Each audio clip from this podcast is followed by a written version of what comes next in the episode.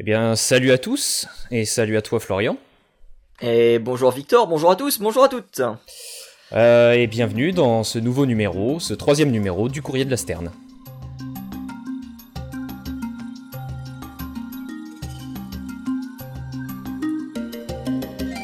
Alors aujourd'hui, euh, on a deux nouveaux sujets, deux nouvelles découvertes de, de la semaine précédente à faire découvrir aux auditeurs.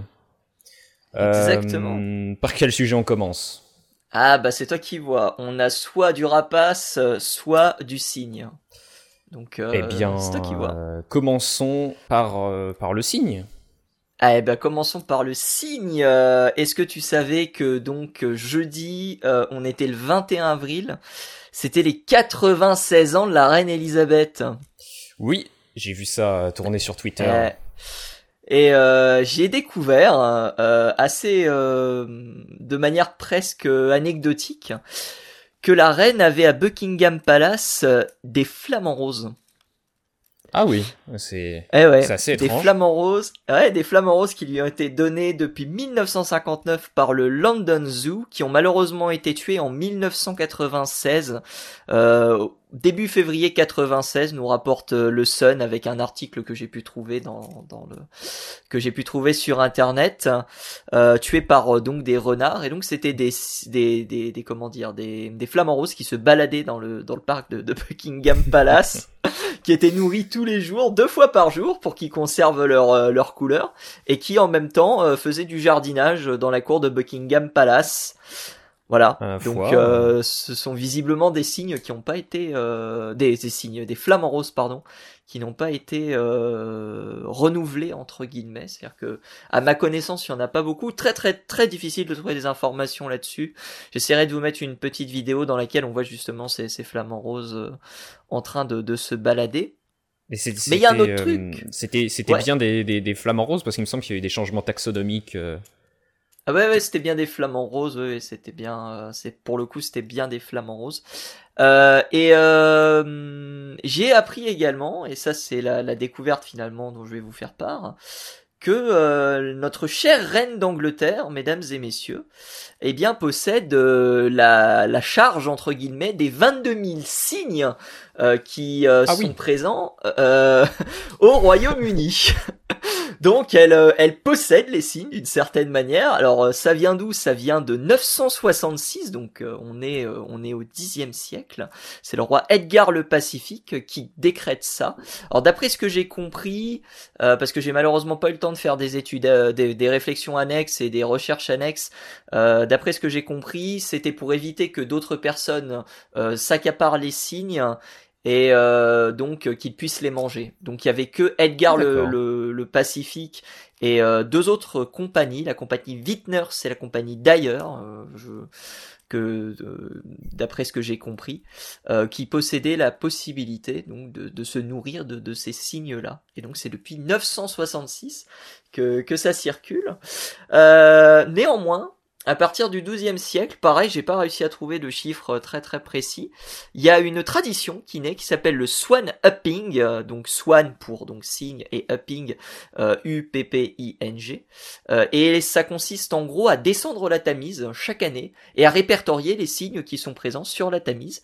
Donc c'est une tradition qui a lieu tous les ans, qui a été reportée uniquement deux fois. La première, je te le donne dans le mille C à cause de la Covid en 2020.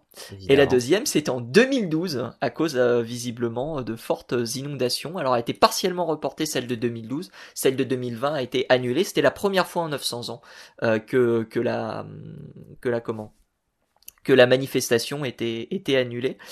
Et euh, donc euh, des études euh, qui sont menées pour donc voir comment se comportent les populations.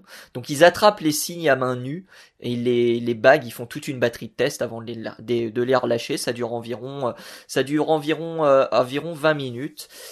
Et donc lors du swan upping, il y a différentes personnes qui se baladent sur la Tamise avec six barques. C'est des barques qui sont parfois vieilles de plus de 100 ans, ce qu'on appelle des skiffs d'ailleurs, si on veut être si on veut être plus comment dire, plus concis.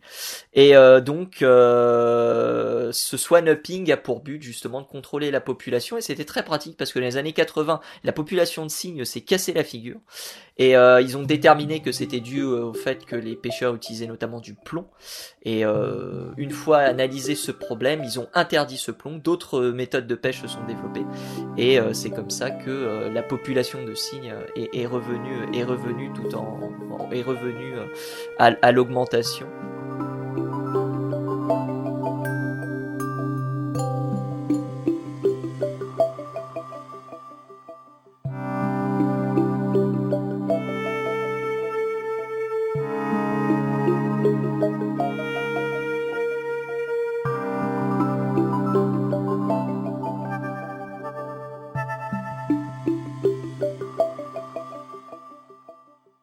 Et euh, dernière chose, euh, par rapport à cette petite anecdote que j'ai envie de te souligner, euh, il faut savoir qu'il y a deux personnes qui ont un rôle très très important. c'est le Warders of a Swan et le Warden, pardon, of a Swan, très important. Et je crois que le, le deuxième s'appelle, si je ne dis pas de bêtises, je suis en train de chercher dans mes notes, j'arrive pas à le retrouver. Euh, le l'autre s'occupe de marquer, prélever les signes. Oui, ça c'est bon. On coupera évidemment. Euh... ah bah non, c'est dit, euh, c'est enregistré. Le premier, le premier s'appelle le Warden of the Swan. C'est lui en gros qui euh, contrôle le bateau et qui dirige toute la manœuvre. Et le second c'est le Marker of the Swan qui, comme son nom l'indique justement, s'occupe d'attraper les oiseaux et, euh, de les marquer. Et euh, au départ c'était un seul rôle, c'était le Keeper of the Queen's Swan qui a été remplacé en 1993 par ces deux par ces deux rôles. Voilà pour euh, cette anecdote sur les signes que possède la couronne britannique. Ah oui, quand même. Et ça doit, ça doit être la base de données de recensement de population qui porte sur une espèce d'oiseau la plus importante du monde, euh, facilement. Hein. Elle dit que c'est eh ben, depuis euh, l'an 1000 environ que c'était fait. Alors depuis l'an 1000 pour le pour le traité et depuis le 12e siècle pour le comptage donc le swan Ah d'accord donc depuis. Après je sais honnêtement pas comment c'était comment c'était réalisé. Euh, J'aimerais bien envoyer des, des, mails justement à la, à la, couronne britannique pour savoir comment euh, comment ils faisaient leur leur comptage. Ça se trouve il y a tout un carnet qui existe avec euh, dedans euh, tous les tous les signes qui sont notés. enfin ça, ça doit être incroyable à voir. évidemment les les différentes personnes donc le keeper of the Queen Swan à l'époque et maintenant donc le, warden et le et le euh, et le marqueur of a swan euh, changent au fur et à mesure du temps, euh, mais c'est des rôles qui sont qui sont définis par par la par les maisons royales de les maisons royales du Royaume-Uni, voilà. donc voilà, c'est sont des rôles très très très intéressants à à voir et analyser. Puis ça ça rentre un peu dans le dans le dans le comment dans le dans tout le folklore des oiseaux très importants au Royaume-Uni avec notamment les, les, les, les, corbeaux de la les corbeaux de la tour de Londres euh, euh je pense que tu dois connaître cette cette anecdote euh, mais ça c'est bien quelque chose qu'on a envie au Royaume-Uni euh, c'est c'est cette culture de l'ornithologie du du birding enfin du ah, birding en tout cas Ouais, c'est c'est ça. Qui Est, même l'ornithologie euh, au sens. Euh, ouais, qui est quand même vachement moins présente en France euh, que là-bas. C'est c'est dommage. Hmm. Il y a une vraie tradition ancestrale, hein, quasiment. Mais j'imagine que, que justement ces populations de, de cygnes, c'est des cygnes tuberculés, j'imagine. Ouais, j'ai oublié de le préciser, effectivement, ce sont des signes tuberculés. Eh bien, bah, ça, ça, ça, doit être comme, comme en France, c'est des populations mixtes entre populations sauvages et populations férales. Ou alors c'est uniquement je, féral Je sais, je sais pas du tout. Honnêtement, je pense que ça doit être pas mal de la population sauvage. Euh, après, euh, je sais pas du tout euh, comment ça. Enfin, je connais pas les tenants et les aboutissants de la, la question, mais je pense que ça doit être surtout, euh, surtout du sauvage. Après, vu qu'ils sont bagués à chaque fois, euh, est-ce qu'on peut encore appeler ça des, des signes sauvages? Je sais pas du tout. Mais euh, c'est toujours compliqué. De mais ouais, ça peut être, euh, ouais, c'est très très compliqué. Mais voilà, en tout cas, euh, ce que je pouvais dire concernant donc euh, la reine d'Angleterre et ses signes. Et donc la totalité des signes du Royaume-Uni appartiennent à la reine d'Angleterre. C'est quand même assez particulier comme loi. Exactement, mon bon monsieur. c'est quand même assez particulier comme loi. Incroyable. Hein. Et, c'est toujours en vigueur euh, le fait qu'on puisse visiblement, pas. c'est visiblement c'est toujours en vigueur. Alors après, évidemment, il y a des dérogations. Maintenant, on n'est plus on n'est plus au XIIe siècle, donc je pense que Maintenant, la loi, euh, enfin la loi entre guillemets, le traité doit plus être euh, suivi sensu stricto par par les gens, notamment les ornithologues qui ont besoin justement d'étudier les populations de d'oiseaux. Donc, euh, mais voilà, c'est c'est, je pense que c'est plus folklorique qu'autre chose, honnêtement. Ouais, ça fait sens.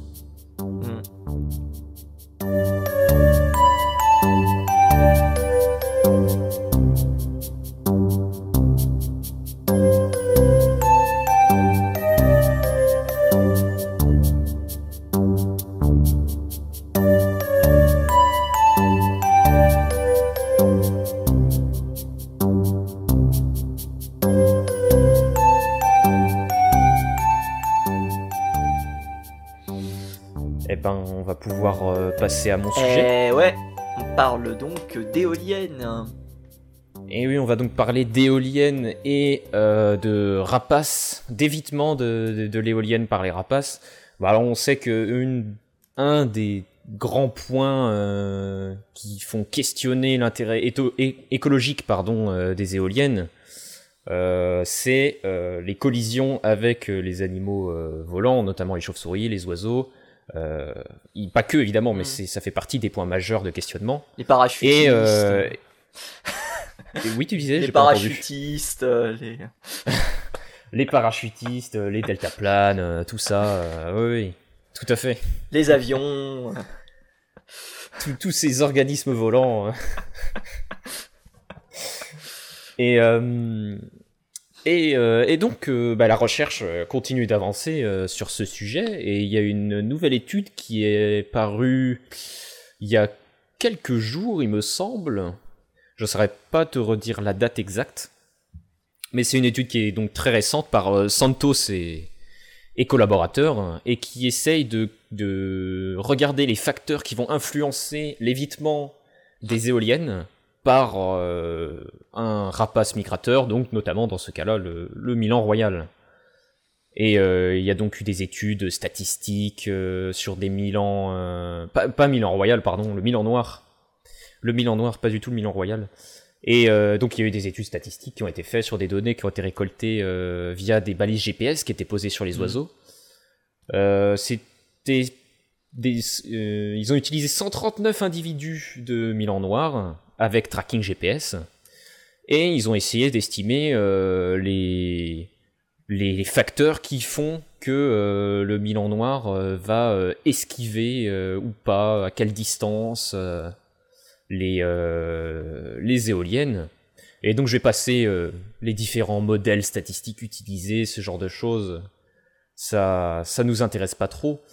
Mais euh, au terme de cette analyse, donc, euh, eh ben, on découvre que, euh, enfin, on découvre, on le savait déjà, mais on, a une meilleure idée de, de la distance d'évitement des, des éoliennes, qui, en tout cas pour le Milan noir, lorsqu'il voit les pales de l'éolienne, va les éviter à une distance relativement raisonnable de plusieurs centaines de mètres. En tout cas, c'est ce qui est mis dans, dans, dans l'étude. Et euh, il semble que le vent est un facteur qui va jouer sur l'évitement euh, du Milan noir euh, par rapport à l'éolienne.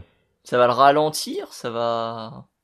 Mais c'est-à-dire qu'en fait, quand le vent pousse le Milan vers l'éolienne, eh ben le comportement d'évitement va se présenter plus tôt et va être plus fort. Ah, c'est marrant ça. Donc il sent, il, sent que le vent le pousse vers quelque chose qui peut être dangereux, et donc il va adapter sa réponse comportementale. Ah ouais à ce facteur-là.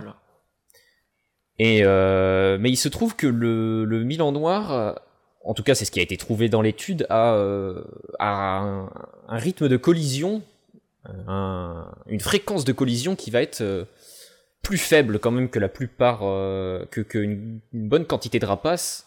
Et on sait qu'il il va être bien plus prudent que d'autres espèces, notamment le, le vautour fauve et le faucon cresserelle qui sont cités dans l'étude. Mhm et qui et ces deux oiseaux là eux vont avoir un rythme euh, un, une quantité de collision qui va être euh, supérieure au Milan noir et euh, c'est d'ailleurs c'est un, un, paragraphe qui fait partie de la conclusion de l'étude et qui dit bien qu'il faut continuer ce genre d'analyse statistique sur plusieurs espèces de rapaces, puisque chaque espèce va avoir une réponse différente. Il fallait s'y attendre, ça semble logique. Et c'est confirmé dans cette étude. Je serais quand même surpris de savoir pourquoi les réponses sont autant différentes?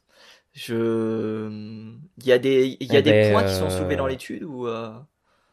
Eh bien, pas que je sache. Euh, je l'ai sous les yeux actuellement et euh, il est juste dit que euh, d'autres d'autres espèces migratrices et d'autres espèces d'oiseaux de proie, d'oiseaux de proie comme le vautour fauve et le faucon cresserelle sont beaucoup moins abondants et présentent des rythmes de collision qui sont plusieurs fois supérieurs à celles qui est observée chez le Milan noir. Et donc, il, euh, Santos et, collaborateurs euh, conseillent de faire de, nouvelles recherches sur d'autres espèces et d'observer euh, pourquoi, quelles sont les, raisons qui font que les autres espèces qui sont moins abondantes vont avoir un rythme de collision bien supérieur par rapport au Milan noir. Et comme les études que tu nous présentais durant les deux derniers numéros, bah, ça reste un, terrain où on n'a pas beaucoup d'informations et, euh, et, où d'autres études sont nécessaires. Et il y a moyen de faire encore, euh, encore une fois, là aussi, des découvertes qui vont avoir une application en plus directement, puisque euh, on va pouvoir adapter le positionnement des éoliennes en fonction des populations d'oiseaux. Mais euh, c'est pas une des seules conclusions qui a été faite, puisqu'ils ont regardé aussi la fréquentation tout simplement des oiseaux à des endroits aux endroits des éoliennes et on, voit clairement que lorsqu'il y a euh, une éolienne qui est placée, euh, l'abondance des oiseaux, la fréquentation des oiseaux à cet endroit-là va être euh, nettement inférieure. Hmm. Et donc il va effectivement y avoir un impact sur, sur la faune aviaire quand on place une éolienne. Donc ça soulève des questions au niveau du placement des éoliennes et des, des, des récoltes de données euh, finalement sur, euh, sur les espèces d'oiseaux qu'on trouve à l'endroit euh, du projet. récoltes qui devraient être faites bah, à chaque fois qu'il y a une préparation d'installation d'éoliennes à des endroits et qui devraient être prises en compte au final quand on installe du coup bah, des éoliennes.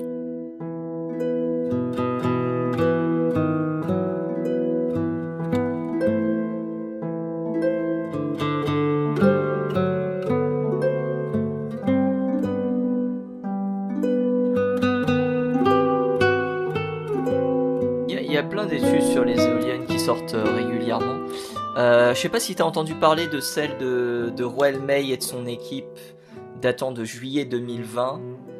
Euh, en gros, les mecs, qu'est-ce qu'ils ont fait? Ils ont pris une éolienne, ils ont peint une des pales en noir et ils se sont rendus compte que euh, les oiseaux s'accidentaient beaucoup moins sur les éoliennes à hauteur de 70%. Ah oui, quand même. Non, non, j'étais pas du tout dans cette étude. Euh, et donc c'est une étude qui est sortie en 2020. Vous l'aurez évidemment, euh, vous l'aurez évidemment en description. Et euh, donc euh, les éoliennes étaient plus voyantes de loin et euh, le nombre de, de, collisions a sensiblement diminué. Et c'était euh, c'était une des une des conclusions une des conclusions de l'étude qui était publiée dans la revue Ecology and Evolution.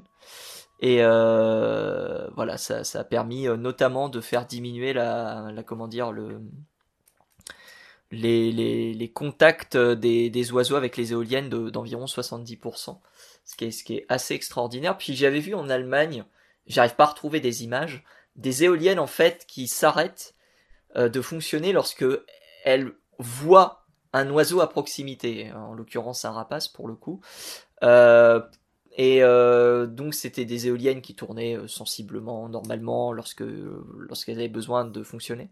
Et lorsqu'un rapace s'approchait dans une zone de détection, je suppose que ça fonctionne comme système de zone de détection, l'éolienne s'arrêtait ou du moins ralentissait pour justement euh, pour justement s'adapter entre guillemets au, au, passage de au passage de l'oiseau. Donc il y a des solutions qui sont trouvées qui sont trouvées très très régulièrement, mais les éoliennes, c'est pas le, c'est pas le facteur le plus incriminant au niveau de, la disparition des oiseaux, malheureusement.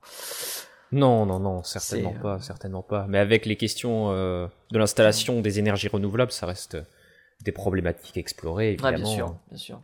Pour savoir les impacts, il s'agirait de pas de pas augmenter encore plus la perte des oiseaux ouais, c'est sûr. que, ce qu'on a déjà, ce serait, ce serait terrible. Bah, surtout pour des, pour des rapaces, donc pour des grands voiliers comme le Milan Noir ou je sais pas moi, qu'est-ce qui pourrait me dire l'aigle, l'aigle, l'aigle royal ou d'autres, voilà, qui. Hmm qui peuvent circuler dans, dans ces, dans ces zones-là et qui euh, effectivement sont. Mais je suis très surpris de. Apparemment, ça viendrait de la vision périphérique des oiseaux. Euh, qui leur permet pas forcément de bien voir en face d'eux et du coup ils voient pas les pales d'éoliennes et ils se font euh, ils se font avoir quoi d'après ce que j'ai lu parmi les parmi les recherches que j'ai pu faire quoi une réduction de 70% dans, dans l'impact, c'est quand même ça. Il y a eu d'autres études qui ont confirmé ça euh, Pas ma connaissance. Euh, je, je t'enverrai l'étude à la fin de l'épisode et euh, comme je l'ai dit, vous l'aurez sur... vous l'aurez, vous l'aurez dans la description, mais pas à ma connaissance. C'est surtout des études statistiques qui sont faites vis-à-vis du, nombre d'oiseaux qui a pu, comment dire, qui a pu être retrouvé auprès des, des éoliennes. D'ailleurs, je alors je sais plus si c'est l'année dernière ou cette année ou il y a deux ans, où la LPO demande à tous les, tous les, comment dire, euh, tous les fournisseurs d'énergie qui utilisent des éoliennes de faire des comptes à la fin de l'année pour savoir s'il y a des oiseaux qui ont été retrouvés euh, sur site, euh, de savoir quelle espèce et savoir savoir où ces espèces, enfin où ces individus ont été trouvés. Et... Alors je sais plus, je sais plus de quand ça date. Non, c'est peut-être plus, c'est peut-être plutôt, c'est peut-être 2017 puisque j'avais lu un papier de 2017, c'est peut-être celui-là que j'avais que j'avais lu. Mhm. Donc mais ouais, en tout cas, il y a, tout un, il y a tout un travail qui est fait sur les, éoliennes qui, euh, qui reste, qui reste malgré tout problématique, notamment pour les, pour les grands rapaces. Euh, j'avais trouvé une étude sur en 2008 où ils estimaient que la très grande majorité des oiseaux n'étaient pas impactés par les éoliennes. Pourquoi? Parce qu'elles volaient pas suffisamment haut. ah, évidemment, sauf les rapaces qui planent bien en évidence, bien haut. Donc, euh... ouais, ça semble, c'est, logique. C'est logique Absolument. Bon, et eh ben c'est euh, sur euh, c'est là-dessus que l'on se quitte, mon cher euh, Victor. Eh ben ma foi, épisode encore très intéressant. Épisode effectivement encore très intéressant. On espère que vous l'avez apprécié. N'hésitez pas évidemment à le partager de votre côté si vous l'avez apprécié. Et nous on se retrouve évidemment la semaine prochaine pour un nouvel épisode du Courrier de la Sterne. Salut à tous. Salut tout le monde.